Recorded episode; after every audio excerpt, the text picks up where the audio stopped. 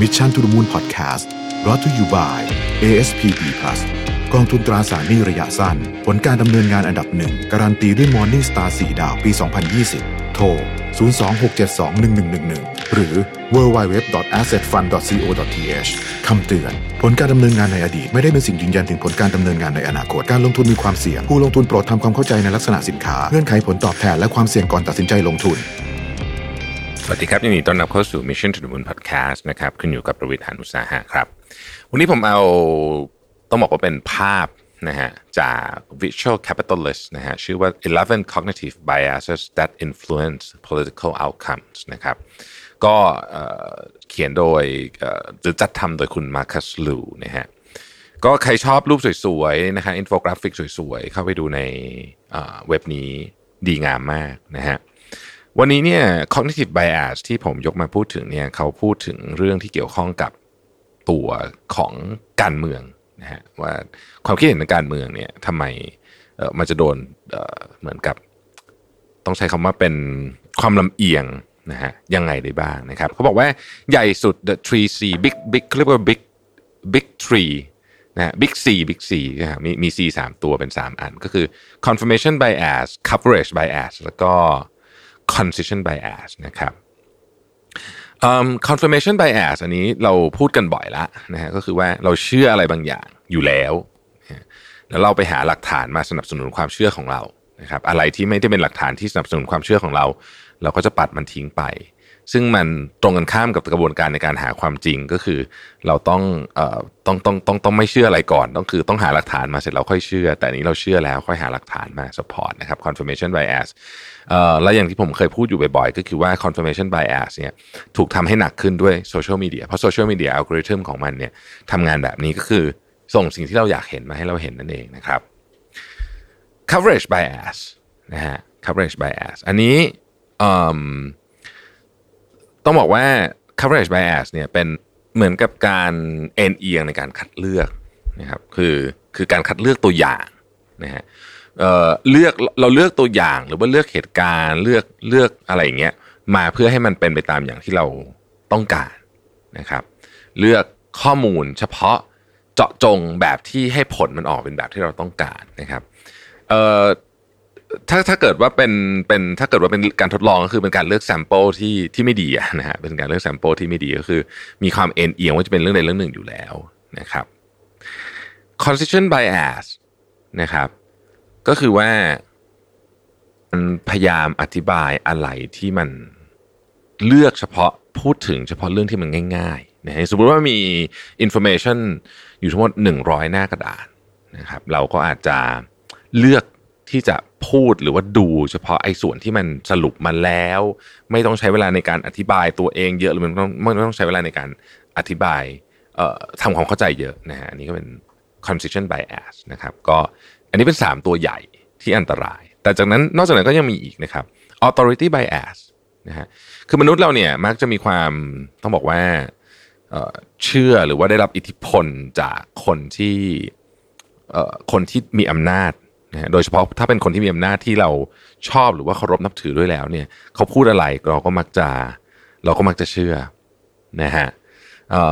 อันนี้เป็นเป็นปกติอยู่แล้วนะครับ authority bias ก็ต้องก็ต้องระมัดระวังว่าจริงๆบางทีสิ่งที่ผู้มีอำนาจพูด หรือว่าสิ่งที่คนที่เป็นผู้หลักผู้ใหญ่พูดที่เราเคารพพูดอาจจะไม่ถูกก็ได้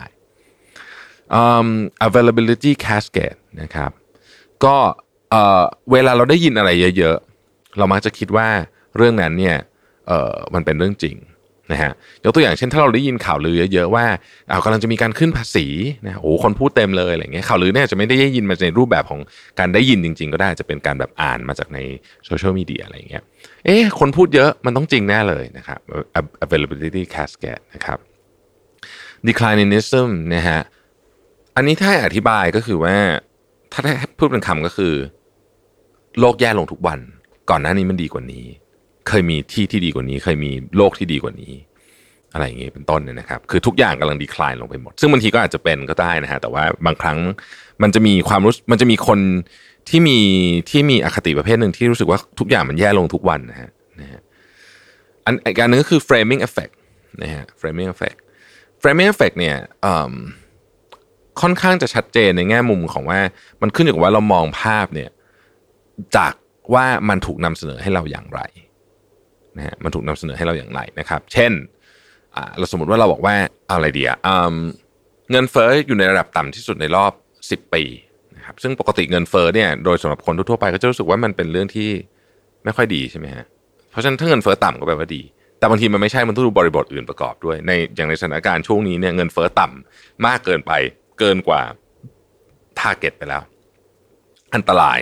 เงินเฟ้อต่ำนานๆ ก็อันตรายนะฮะก็ไม่ใช่ว่าเป็นข้อดีซะอย่างเดียวก็ได้นะฮะเพียงแต่ว่าเราเคยชินกับกับเหมือนกับว่าแต่ก่อนเงินเฟ้อมันสูงไม่ดีเราไม่ชอบเราได้ยินประเทศที่มีปัญหาเศรษฐกิจเงินเฟ้อมักจะสูงหลายร้อยหลายพันเปอร์เซ็นต์พอเรารู้สึกมันต่ำก็ดีอย่างเงี้ยมันขึ้นอยู่กับวิธีการframe วิธีการเล่ามันมีอย่างอื่นต้องพูดด้วยนะครับ groupthink นะฮะ groupthink นี่ก็คือว่าเอ่อคือคืออันนี้มันเป็นธรรมชาติของมนุษย์เราต้องการที่จะเป็นส่วนหนึ่งของกลุ่ม เพราะฉะนั้นเออ เวลาแบบเพื่อนๆรอบตัวเราอะคิดอะไรหรือว่าพูดอะไรเนี่ย บางทีเราจะถูกเหมือนเหมือนพวกมากลากไปนะฮะคือเหมือนกับคือคือเพื่อนเราทั้งกลุ่มเชื่ออย่างเงี้ยเรามีคนเดียวที่ไม่เชื่ออย่างเงี้ยบางทีบางทีเราถูกพวกมากลากไป แล้วก็ก็กลายเป็นก็กลายเป็นคิดเหมือนเขาไปเลยตอนหลังอะไรอย่างเงี้ยนะฮะอีกอันนึงก็คือ false consensus นะครับ false consensus เนี่ยเออเป็นลักษณะ จริง ๆ มันมีความคล้ายกับเมคานิกของโซเชียลมีเดียหนึ่งที่ผมรู้สึกนะฮะก็คือว่า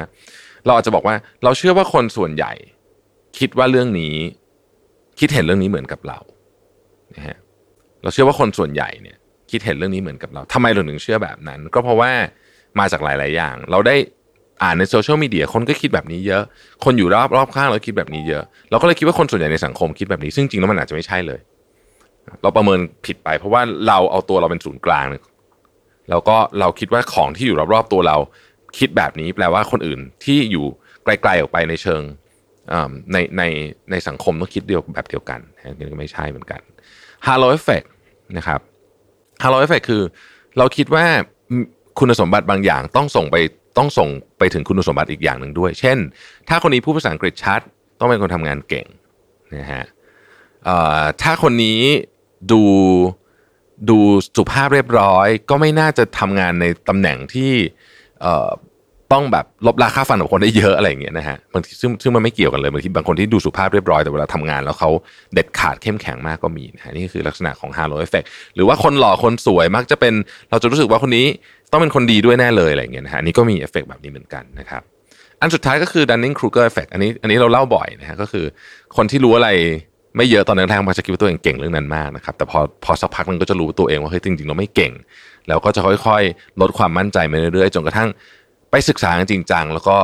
ค่อยๆ มั่นใจกลับขึ้นมาอีกครั้งหนึ่งนะครับ ก็ทั้ง 11 bias ประกอบไปด้วย confirmation bias coverage bias constitution bias authority bias availability cascade นะครับ declinism framing effect groupthink false consensus halo effect แล้วก็ dunning kruger effect นะครับ ขอบคุณที่ติดตาม Mission to the Moon นะครับเราพบกันใหม่วันพรุ่งนี้ครับ สวัสดีครับ Mission to the Moon Podcast Presented by ASPD Plus โทร 026721111